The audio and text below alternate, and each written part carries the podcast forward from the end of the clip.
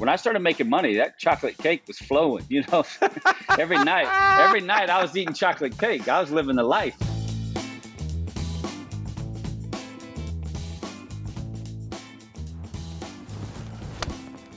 Oh, so pure. Oh, hi. Didn't know the camera was there. I did.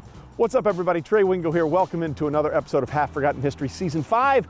We're partnering with my good friends at Mercedes Benz to talk to these great athletes, have great conversations, and tell the stories of the things that they had to overcome to achieve their dreams. Look, thanks to my friends at Mercedes Benz Sprinter Vans, I have found the perfect way to get to the golf course, tailgate, or just get the whole family out of the house. Look, whatever your dreams are, Mercedes Benz Sprinter Vans can help bring them to life.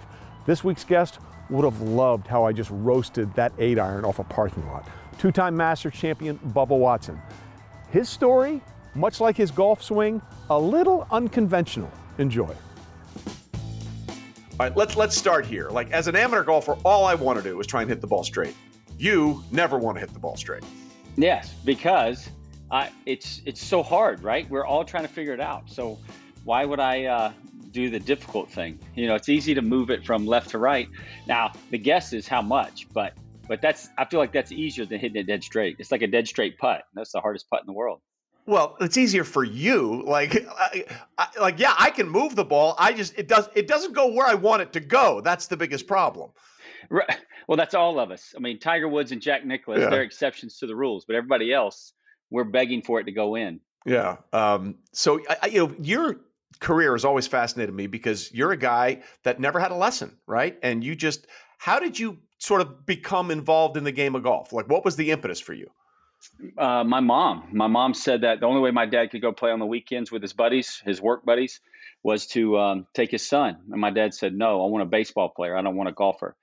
But my mom was obviously the boss. Um, so, so, um, and so my my mom won. And so, but you know, again, it goes back to these stories where there was a left-handed golf pro in the '80s. Left-handed golfers were very, very few. Um, Bob Charles yeah. was about the only one we knew of, right? And so, right. And so this guy was left-handed, Hiram Cook. Um, he gave me an old nine iron. My dad cut it down. So for the first year of my golfing career, um, I had a nine iron, and and I hit plastic golf balls around the yard. And here we are today talking to you about golf. That's crazy. Well, yeah, I had a couple of Masters wins as well. We'll get into all of that. But like, wh- when did you think, okay, I could probably be pretty good at this? Like, was it something that came to you naturally pretty easily?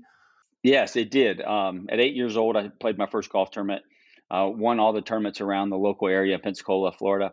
Um, and then at age 13, at Tanglewood uh, Golf and Country Club in Milton, Florida, I shot 62 in a tournament. And from that day on, I quit. I was wearing knickers. Payne Stewart was my idol. That's who I wanted to be like because I recognized him. He was easy to recognize because he was different.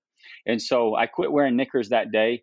Um, my grandma was making them for me. She always put a, a Disney character on the on the one knee, the uh, right knee, and, and so for me, that's when I said, okay, now Bubba is Bubba, and we're going to be a golfer. And my dad despised that. He didn't want me to play golf. Uh, he liked it in the future, but as of that moment, he really wanted me to keep playing baseball. Well, it's interesting you say that because I'm glad you brought up Payne because he was one of my favorite golfers of all time. And I'll tell you a quick story about Payne. Uh, I, I, I went to college in the 80s, and uh, there was a very sort of infamous thing with, with Payne at the 85 Byron Nelson. I think he had a three stroke lead uh, on the final hole over a guy named Bob Eastwood, and he somehow made a seven to lose the hole and lose the tournament. And it was just, it was the, it was like, oh, this guy's never going to win. He's never going to figure it out. It's all about flash with him and all that kind of stuff. And I always loved how in his career he overcame that and a bunch of other stuff and went on to be a superstar and won two U.S. Opens and three majors. Like, I, I, it's cool that you like Payne because I always loved Payne. I thought he was one of the coolest guys I had ever followed on tour.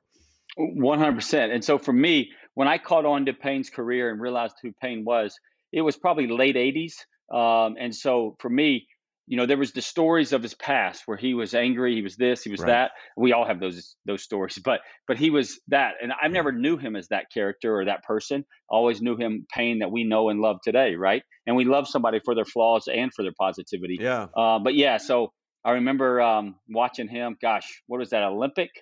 Um, the putt went all the way down the hill, and I mean they were having all those stuff on 18, and that's where I that's my vision of yeah. Payne is when that starts coming in, and then obviously cutting the sleeves off his jacket and, and making that putt. And I remember him holding his wife, saying, "I kept my head down." And I mean that's that's my vision of Payne. Yeah. yeah. Yeah, the Olympic Club U.S. Open was crazy. I remember he was just steaming. I, I think at that same uh, at, at, that same U.S. Open, uh, Kirk Triplett uh, just hit the ball while it was moving. It's like this is ridiculous. I'm out of here. It's like uh, he, he, did not care at that point. Yes. Uh, and that's when the USGA was was really like trying to make that course as difficult as possible. But this is not about Payne Stewart. This is about Bubba Watson. So uh, it is kind of funny. You mentioned Tanglewood and Milton, Florida.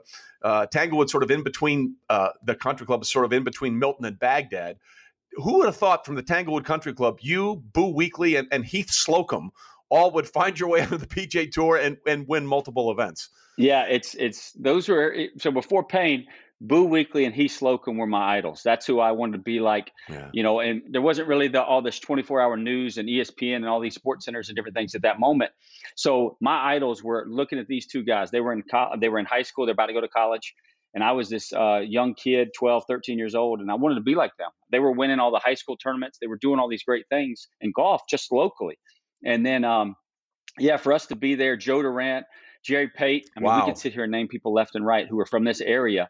And um, yeah, it's pretty amazing to think about, you know, all of us that's touched Tanglewood at some point and uh, in our careers, in our lives. And uh, to think about all the champions that come from just Pensacola alone, it's pretty remarkable.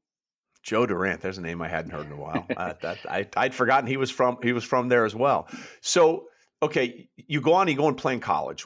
When was there a moment when you said to yourself, "Okay, if I play in college, I might be able to make a living out of this"? Well, golf is golf is a unique sport. Um, you can turn pro. Anybody can yeah. turn pro, right? We can play mini tour golf where you just put right. up your money.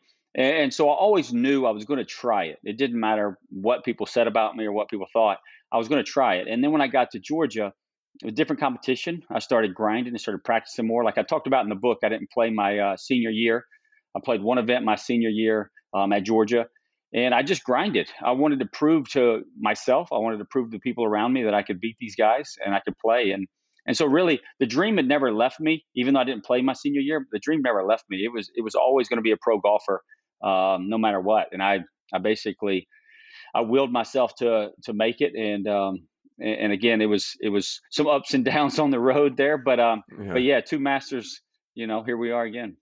Yeah, uh, Bubba Watson with us on this episode of Half Forgotten History. When we'll get into the book and talk about that uh, in just a little bit. But those up and downs, which is name of the book, by the way, and, and Life on Tour, people see you now, right? They see you as, like you said, oh, it's Bubba Watson. You know, he has the, the the huge arc on the swing. He's got the two masters. They don't see what it took to get you there, and and that's what I love about what we're doing here. Like, tell people, explain to people, it, it just doesn't happen. Like it, there's there's a bunch of crap that you had to go through to find yourself in the position you are today. Right. I mean, the struggles is what pushes me. Um, the struggles is what makes yeah. me gain, and the struggles are, are what I learn from. Winning, you don't really learn from winning. You think you're invincible. You think you're you're above everything, and you think um, it, it's just going to come to you. Um, and so I don't really win. I don't really by winning. I don't learn. And so when I think about not playing my senior year, my parents my parents wanted me to quit school and turn pro, and when I think about that, I wouldn't have met my wife Angie of 17 years married now. I, I wouldn't have went through the struggles that get, made me practice chipping and putting. You know, I, so there's a lot of things that went through my life. My parents uh, putting debt on the credit card, my parents refinancing the house, my parents doing all these things to go in debt so Bubba Watson could be Bubba Watson. And so when I think about that, there was a lot of struggles, a lot of challenges. Uh, but behind the closed doors is where my parents kept it. They didn't really show it to me. They didn't tell me about it.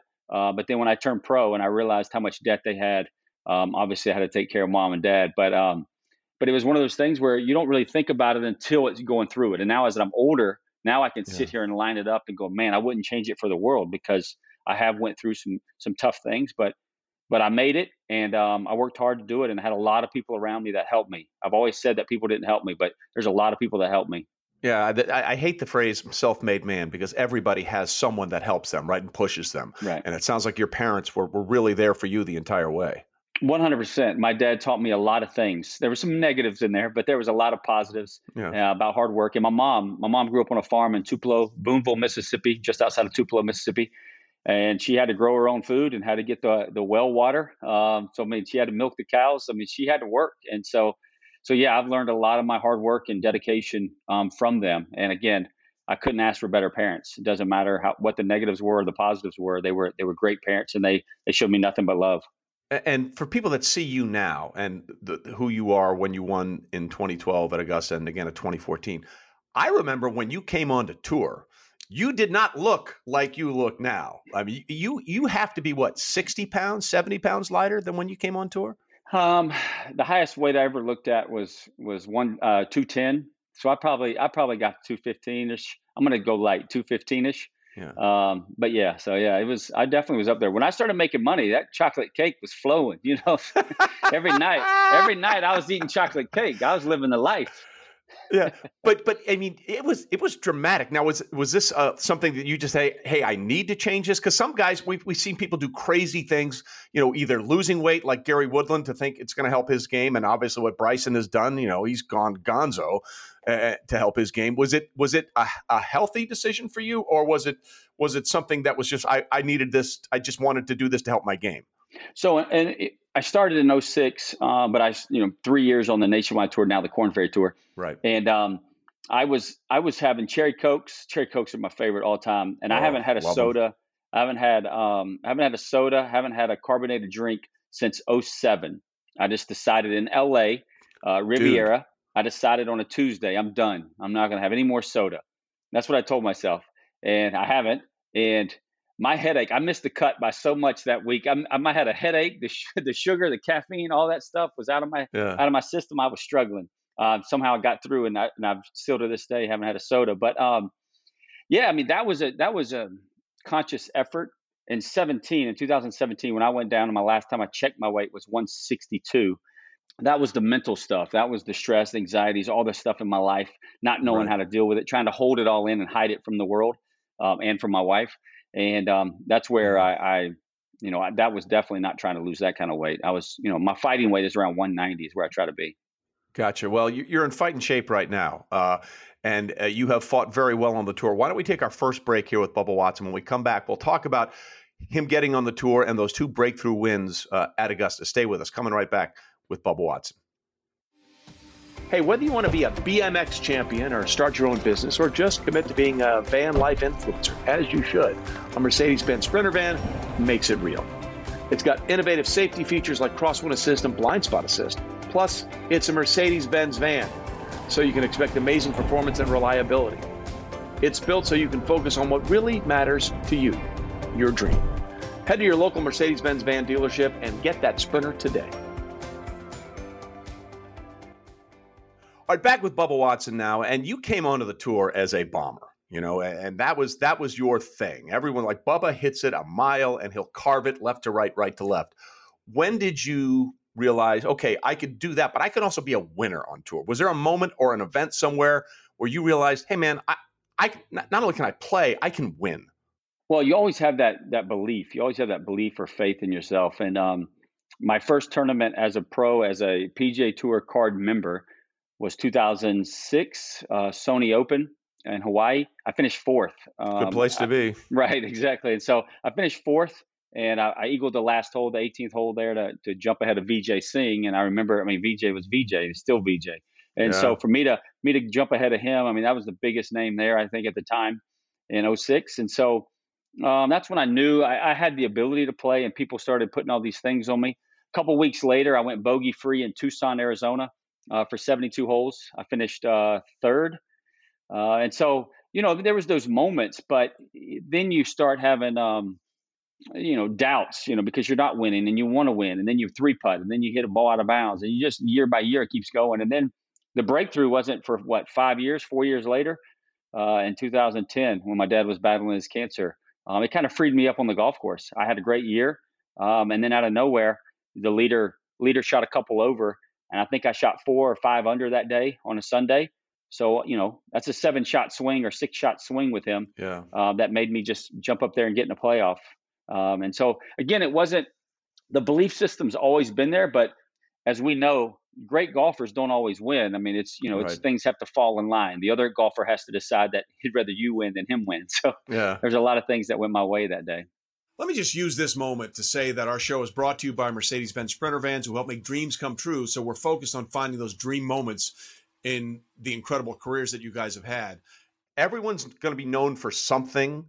I, I, think that no matter what you go on to do, and no matter how many more times you win, when I say Bubba Watson, I think the, the first thing most people think about is that shot on the first playoff hole on 10 uh, in the 2012 Masters against Louis Oosthuizen that I mean, if you could sum up your career in one shot, it's that shot because you put 45 yards of draw on that wedge out of a place I had never seen before at Augusta.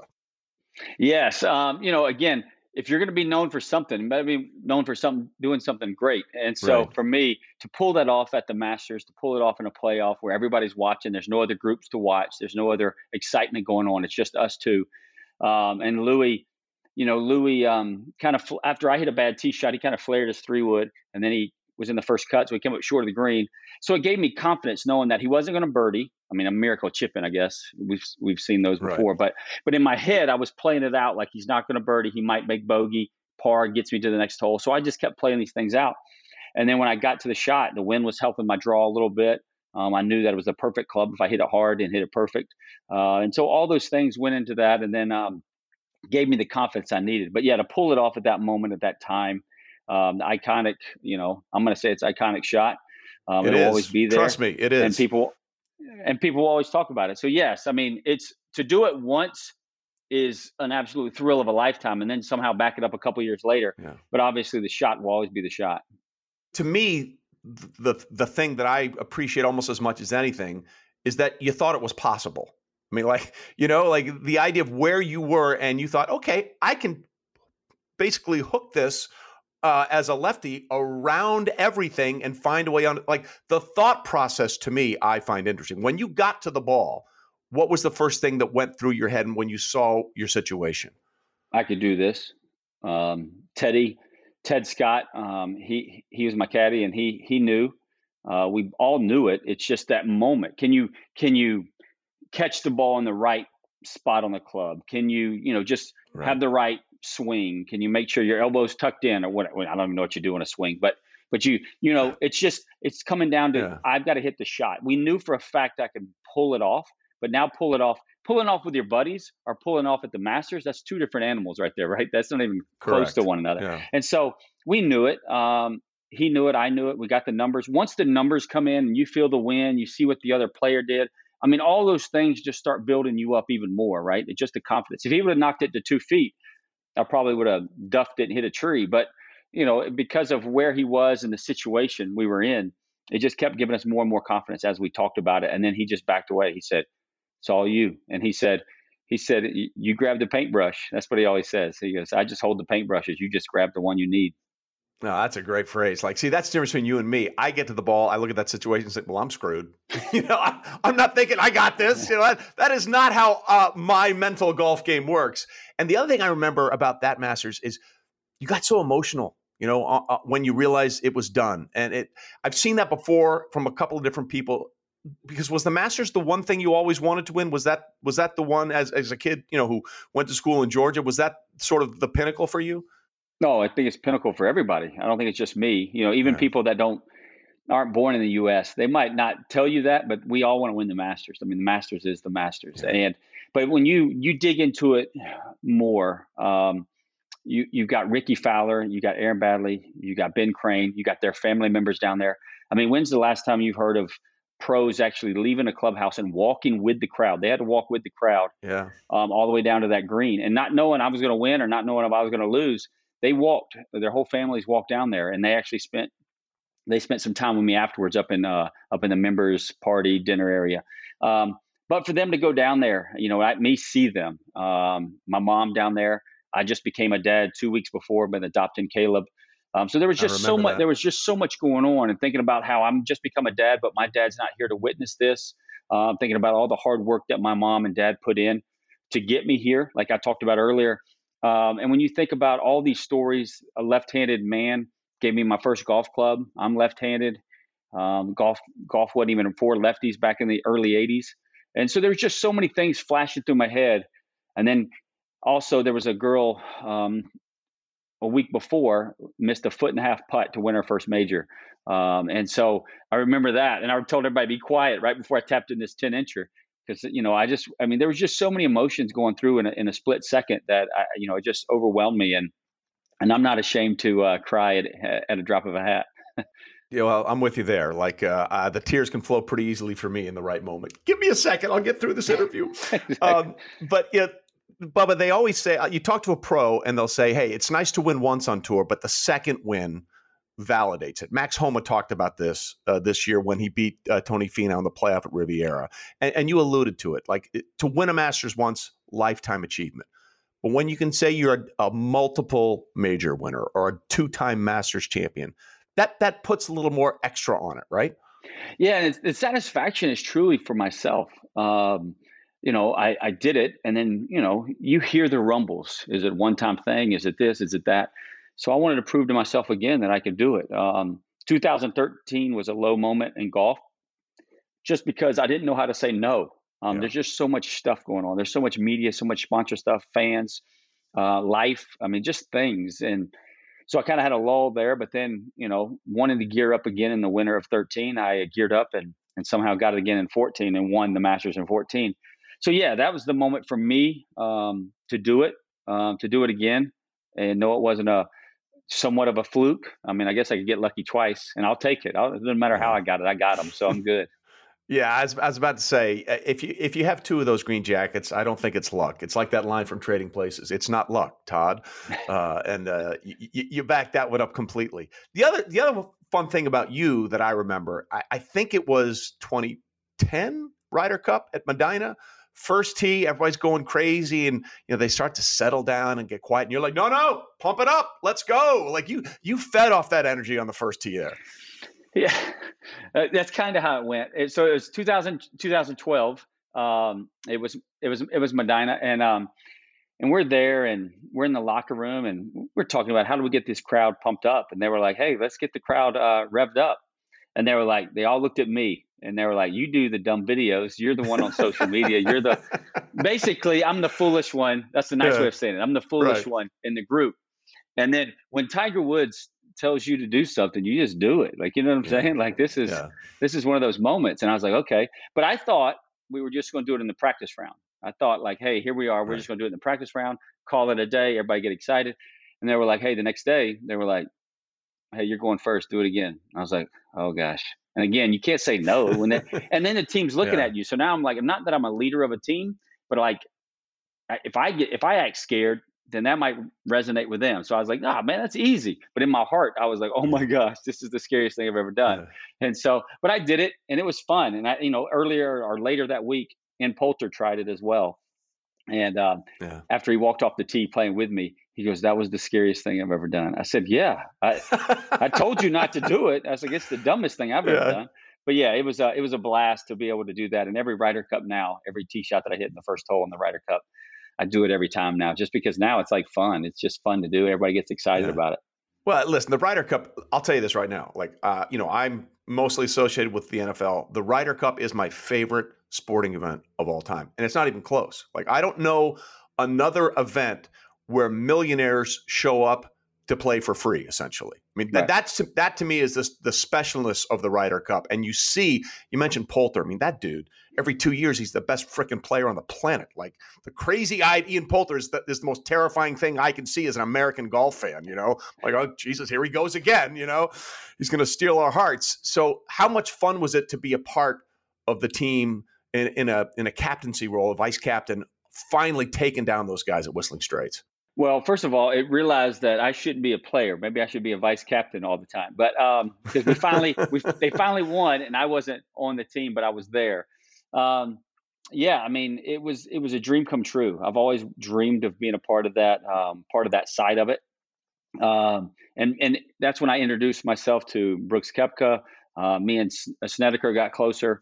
Uh, there was a few things that happened in that week that um, that I, I, I will never forget. Um, the hugs from different guys. I was seventh in the world and not on the team. So a lot of these guys said that they there's no chance they would be there if they were seventh in the world if not on the team. And. I, I was like, but that's it's not even about that. I mean, it's just like you said, it's the greatest sporting event, right? I mean, this is a yeah. true event. and we're doing it for a little trophy. I mean, that trophy is not very big; it's like that big. Yeah. Um, and so that's what we're doing it for. And we're doing it for our country. We're doing it for the the golf fans. We're doing it for all the people around the world. That doesn't matter who you pull for. I mean, that's what we're playing for. Is that little trophy and and bragging rights. I mean, bragging rights is a yeah. big deal when it comes to sports. And it's just a it's a fun time, and you get to meet people and hang out with people that you normally don't get to. Yeah, it is, and it's a completely different kind of pressure because as a, as a golfer, you're an individual. You're out there. I mean, you, you you have your family and your caddy and your support team. I get it, but at the end of the day, you either win or you either lose, and, and it's about you. Well, with the Ryder Cup, it's about your teammates. I mean, it, it's about the country. It's about representing, you know, America. It is a different pressure. Like Colin Montgomerie never won on the PGA Tour yet he was one of the best Ryder Cup players of all time. It, it's just it's a different dynamic that people don't understand. One hundred percent. And then you know you're trying to you're trying to represent your country in a positive way, but at the same right. time you want to dominate. You're trying to beat people. You're trying to not mess up. I guess the best way to say it. And then you have your teammates. Then you have your captains. Then you have your vice captains. And then I mean it just it goes on and on down the list. And yeah, it's a it's a dynamic we're not used to. And then it's like I mean, we're we're so used to walking away from people, but now you have a teammate, and so like, do you walk side by side? Do you walk away from them? Do you talk more strategy with them? Do you talk about life with them? How do you how do you go through that? And I seem it seems like Europe Europe has it they have it dialed in um, over the last you know 30 years or whatever it is 20 years um, they have it dialed in pretty nicely um, you know it was nice to get one this year you could see the guys were were pumped up about it and, and they got it they started rolling the rock and, and making some putts, and so it worked out. But yeah, I mean that's the that's the goal is how do you how do you become a team in one week span? Yeah, it was it was really fun to watch, and I you know I almost hate to say this because I feel like I'll jinx it, but you look at that team and how young so many of those guys are. We could be in a pretty good spot with the Ryder Cup uh, for a, for a few uh, few more events here going forward. Why don't we take our second break now with Bubba? And when we come back, we'll talk about what he's doing now, the book, and some of the other things uh, that are very interesting in the life of Bubba Watson. Stay with us. We're coming right back on Half Forgotten History. No two dreams are the same, but there is one van equipped to handle them all. For over 120 years, Mercedes Benz vans have been built, upfitted, and ready to go because we believe dreams should never stay that way because those who find their passion drive their passion. So you can stop following your dreams and start driving them. All right, back with uh, Bubba Watson on Half Forgotten History, uh, two time uh, Masters champion, and he's uh, written a book called Up and Down uh, Life in and Around the PGA Tour. What was the inspiration for writing the book? Well, first it was it was it was the inspiration was I want to help people, but when I say people, I'm one of those people, and so for me to voice it, not only voice it with my wife, not only voice it to my, my team around me, my close friends, I want to voice it with the world. And why do that? And that just helps me. I'm not hiding anything in anymore. I'm, I'm letting you know that I have issues. I'm struggling. I'm working on these things, working on these areas of my life. But there's probably somebody else out there. Uh, it doesn't matter, man or woman, um, that's going through the same kind of things or, or just issues in general. And I think we all are. I mean, we don't. We might not want to say it. We might want to be men and be tough, but but deep down we're all dealing with something and my whole goal was to to deal with it in a positive way um, and look for positive uh, reinforcement or positive ways to to come out of this dark hole at your low point what was what was the thing that was just driving you the the, the craziest um, it's it's so as I've dug into this and and, and talked to many people, uh, it's not one thing. I mean, golf three putting is one thing, right? But but right. But putting the pressure on myself to be the best golfer, to be better than I I think I am, right? You know, it's so when I saw world ranking points going down, when I saw, um, you know, FedEx Cup not being high on the list, when I saw um, President's Cup or Ryder Cup, because it started roughly in 15, my, where I started really going downhill and goes all the way into 17. Yeah. Um, but it was, you know, it's negativities that I've learned from childhood. It's negativities that I've learned going up, um, and those kept staying with me. I kept focusing on the negatives. And then when you think about some of the stuff that I say, even to my own kids and, into my my family and my friends, I talk about the negatives more, and, and, so the negatives always resonate in my head, and that's that's life, that's that's golf, that's my profession. That's it doesn't matter where it is. It's not really golf that did it. It's a golf is a small piece that added to it. Um, and so there's yeah. a lot of areas in my life that I wasn't being who I really am or who I really wanted to be. Um, wasn't there for my wife the way I should be. Wasn't there for my kids the way I should be and golf led some of it. Uh, but with the microphone in my face, it looked like golf was the one that's really doing all of it, but it really was just a piece. Um, so yeah, 17 was my lowest point ever. You know, like I said, I, I checked my weight; it was 162. Thought I was dying, um, and somehow we come out of it being able to share and talk. Yeah, I remember seeing like like I said, I remember when you came on tour and you were you were heavier, and then you got down. I remember seeing you in 2017. Like, man, he is really thin. It just it just showed how much it was eating at you, mm. literally. Yes, um, there was no. I've been to the doctor multiple times, especially in these years, uh, 15 to 17, and you know the the the heart monitor all over my body for sleeping, everything. You know, 48 hours uh, um, at a time. There was never a time I had a button so I had a button that I pushed every time I thought I was having a heart problem. And so I'd hit this button. I mean, I would be freaking out. There'd be sometimes I just keep hitting it. Yeah. And um, the doctor was like, nah, man, your heart, look at your heart. And he showed me the button, he showed me the heart, and there was nothing, blood work, all these things. But the thing that we can't we can't put a a pinpoint on is is mental. We can't we don't know what somebody's yeah. going through in their head. And so really what it like you said, it was eating me alive. I was eating, I was doing the things, but for some reason I kept losing weight because the stress and anxiety does so much to your body, so much to your mind, so much to your body. I mean, I was losing weight, and I remember looking at my dad in 2010. So my image of looking at me in the mirror was the same image of me seeing my dad because we have the same kind of structure. And he got down to 90 pounds. So when I saw 162, I was like, "Oh my gosh, I'm I'm I'm in the same place where my dad was when he passed away." And I'm just so that even freaked me out even more. And and that's when I fell to my knees and just said, "Hey, help me, you know, take my life or or let me come out of this." That was a that was a dark moment when you have to go tell your wife that that you're not the strong man that that you're putting on to be. Um, you have to tell her the truth that you you're weak. Um, I'm here for you, but I'm weak. I need help. And when you have to tell your wife that, uh, tell a woman that, where you think you're this manly guy, you're two-time Masters champ, you're all these things, and really you're not. You're just you're just a human being, just like everybody else. Forget the Masters. Forget what I do for a living. I'm just a human being trying to uh, trying to navigate this tough world. Yeah, and and that had to be therapeutic to sort of put that down on paper, right? One hundred percent. Uh, voicing it, you know, now I can voice it without crying. I can voice it without fear and anxiety, uh, because I know how freeing it is. I know that when I started talking about it, how much better I started going. Um, waking up was easier. Um, gaining weight, gaining the weight back to a healthy weight. Um, just all these things. It didn't. It, it wasn't, didn't take five minutes. It didn't take a week. I mean, it takes year, just like a years to get to that point. takes years to come out of it. And so, putting the the the book out there or writing the book, uh, man, we started during the pandemic, and um, yeah, it was awesome. I mean, it was awesome being able to do this and sharing. I mean, we've seen other athletes, not just Bubba Watson. We've seen other athletes, other athletes that pushed me to this point to make me want to talk about it. And now we've seen more even before the book, right before the book came out at the Olympics in different areas. Uh, NFL players um, now, um, basketball players. I mean, there's a lot of people coming out. We just have the platform to help other people. And right now, we just have the microphone. So athletes are the ones we're are talking about it right now. But there's more and more people that really need help.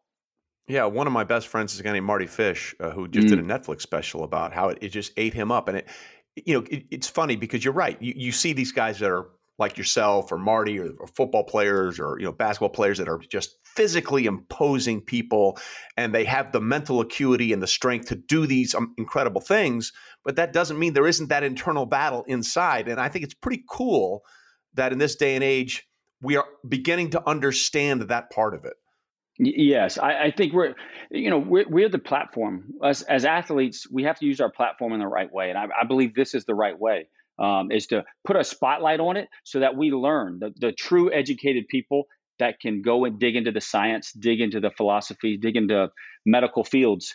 They can look at this, and this can help teachers. Teachers are going through so much right now police officers, firemen, military men and women, doctors, nurses. I mean, we can sit here all day. Everybody, it doesn't matter what you do for a yeah. living, we're human beings, and we just have the platform to do it. But I mean, yeah, this is social media is, is really put us in a dark spot because you don't have to put your name up you can yeah. put a, a random name up and no address, and you can say whatever you want to about somebody, true or false. It doesn't yep. matter.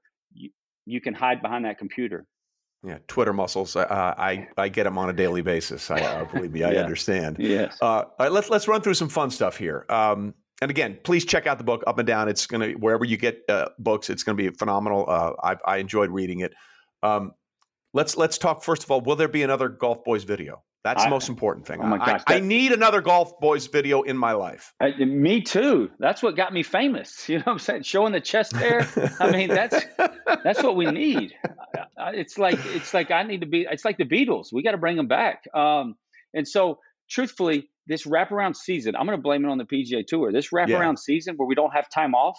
Um, and, and now everybody wants kids, um, you know. So like Rickie's yeah. about to have a kid, and so we're just kind of in that weird transition of the PGA Tour needs to have a break so we can do some more videos. Brother, I'm with you 100% on that thing. The wraparound tour makes no sense to me. I don't understand it. I don't pretend to understand it. I don't want to understand it. But I do want to understand how the whole golf thing. I, it was Ben Crane's idea, right? It, it, was this Ben's idea to do this? Yeah, so Ben Crane, me, Ben Crane, and um, our fifth wheel, Rickie Fowler. Um, yeah. We were in Tucson, Arizona, at the match play event, and um, we just started talking about music and how we can be um, um, different. Golf is yeah. boring, as you know. You know, yeah. it's the best time to take a nap is Sunday afternoon, and so and watching it. You know, you know. I mean, we all know it. Let's don't don't let's don't hide it anymore, right? Let's Correct. write a book about it. But um, yeah. So so we were sitting there at dinner and our fifth wheel Rickie, I just want to keep saying fifth wheel Rickie, but um, we were sitting there and Justin Bieber, NSYNC, Justin Timberlake, we were thinking about all these guys and it's like, hey, we all want to have fun. We social media now, we got we let's do something. And so that was the whole purpose. The whole purpose was was making fun of ourselves, but also having fun, showing that we have personalities. We're not this boring golfer or slow golfer, as some people might say Ben Crane is. What? Yeah, um, and very then, deliberate. Exactly, He's very deliberate, he's, Papa. Exactly. He's very thoughtful. Um, and so that's really, and then we threw um, Ben Crane through, um, gosh, Hunter Mahan under the bus. He said, "Oh, he's yeah. in," and we're like, "Don't we need to ask him?" They said, "Nah, we're good." But I mean, you know, we made some money for some whales in Africa, so it was it was for charity. It was some fun stuff, and gosh, I really do miss it. I need it. I need it in my life again. I freaking loved it. I mean, I thought it was hilarious. So yeah, please get the band back. To, let, literally, let's bring the band back together and do that again. You, you mentioned Tiger uh, a few moments ago. There are indications and reports like he may be getting back to potentially playing golf. What would it mean for you as a contemporary to see Tiger being able to compete again? It would be amazing. I mean, that's that's. I wasn't there with Jack Nicklaus, but you know, it's a battle between who's the best of all time, who's the who's did the best or had the best career. Um, I can only say Tiger Woods because I got to watch him in yeah. his heyday. But um, but when I think about Tiger um, and coming back, I mean it, he's just teaching us so much. Uh, athletes in general who get who get injured or hurt and come back and fight and be able to produce at a high level. Forget winning, just produce at a high level. Uh, being able to play on tour um, is accomplishment in itself and an inspiring one. It's an inspiring story. And so I just want him to come back. I want him to come back as a as a friend, uh, as a dad, um, teaching his kids uh, hard work and dedication. Um, so yeah, I mean, I, I, want him to come back. I don't want him to beat me. I want to keep beating him, but but I want him definitely to come back though. Yeah, that uh, when he won the Masters in 2019, I, I got to tell you that that's one of my all-time favorites. Right, like he had, you know, from everything that he had gone through, some of it obviously self-inflicted, but for him, for those that know what his body had been through, and for for that to be the one time that he came from behind on a Sunday to win, like that that one to me is one of my favorite memories I'll ever have watching any professional sport. One hundred percent. I mean, this is this is. I was up in the champions. I was close. I bogeyed the last two holes. I was like one off the lead um, after sixteen. He was. I think he was about to tee off number ten, and so I was one off the lead. I just made a couple birdies, and then I went thinking about that. I went bogey bogey, so I threw up on myself. Yeah. But but um, I think I finished 11th. But I was in champions locker room, and I was like, man, we got to go down there. Like, we, you know, there's a few champions in there, and so I was like, we got to go down there. So we went down there, and don't tell anybody though. But I snuck a photo. You know, he's walking down with his with his kids and all his entourage and the thousands yeah. and thousands of people. I got my phone up, and I so I've got a video of him walking towards me um, that I have. Um, but yeah, I mean that we're talking about one of the iconic moments in sports uh, comebacks. Yeah. I mean, I mean this is it's one of the greats. And then to give him a hug right there before he signs a scorecard and see his family, man, what a what a treat that was. To, that I was I made the cut, so I could be there on that Sunday. So it yeah. was uh, it was a special moment for sure. It certainly was. Way to, way to get that ninja video. Nicely done on your part. Um, exactly. That, that's well done. Okay, speaking of getting it done. A, when you yeah, have a green jacket, hey, when you have a yeah. green jacket on, though, you're allowed to kind of do some other things. So I, so I got yes, lucky there. Yeah, the rules are maybe a little different if you're wearing the right shade of jacket at Augusta, no question. Speaking of getting it done, is this the year that the Georgia Bulldogs get it done on the football field? Oh my gosh, I hope so. I've already been I've already trying to figure out how I can position myself to get a ring. And I need a ring. I need a championship ring um, just to say I was part of the part of the team, you know. Um, but yeah, I just their defense looks so good. Again, like any team, injuries can play a key role right. here. But that number that number 99 in the middle, Mr. Davis, I call yeah. it Mr. Davis. He's a yeah. big man and fast and agile. I mean, it's it's special to watch that defense. Don't get me wrong, the offense has been phenomenal as well, but that yeah. defense, everybody wants to see it. No, they are incredible. He's a full-grown man. There's no question about that. Yes. Um, uh, how much do you and Harris talk about that kind of stuff when you guys are on tour? We all talk about it. I mean, there's what? There's like nine of us now on it's tour. Crazy. Uh, it's crazy. Yeah. Georgia's taken over. Um, and so, yeah, it's fun. Uh, you got Brian Harman that's been out there for years. But me and him talk a lot, um, being two lefties, so we're already different anyway. Um, so yeah, there's a there's a bunch of guys um, that we get to talk about it and we get to watch. Like we yeah. when we're in the locker room or we're in the lunchroom at the golf course and, and Georgia football's on, you know, we have the most votes, so we can change to ours and not watch the other team. So it's perfect. Majority rules, man. That's the way it goes. Exactly. Exactly. Well, well listen, it would be a lot of fun to see uh, Kirby and company uh, pull that off this year. It's been a lot of fun watching your career. And I, I listen, I, I, think one of the things that's really important coming through in this conversation in the book is it's okay to be different. It's okay to have fun. Like life is hard, life is stressful. It's going to literally eat you up. So you might as well enjoy it when you can, right? Yes, one hundred percent. I if I'm not having fun, then obviously there's something going on. So I've got to I've got to smile. My wife always says smile more. Yeah. And so I gotta I gotta learn how to smile more, especially inside the ropes when there's pressure trying to play good golf. Yeah.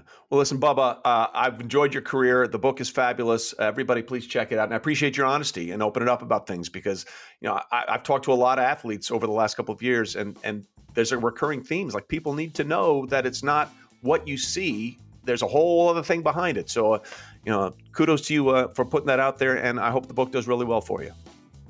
No, thank you so much. Thank you, man. Thanks for having me.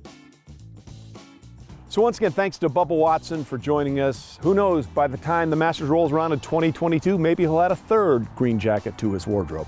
But coming up next, we're closing out season five with a player who invented something that is now the staple for defensive play in the NFL, punching that ball out and creating a fumble. Longtime Bears defensive back Charles Peanut Tillman. We'll see you then.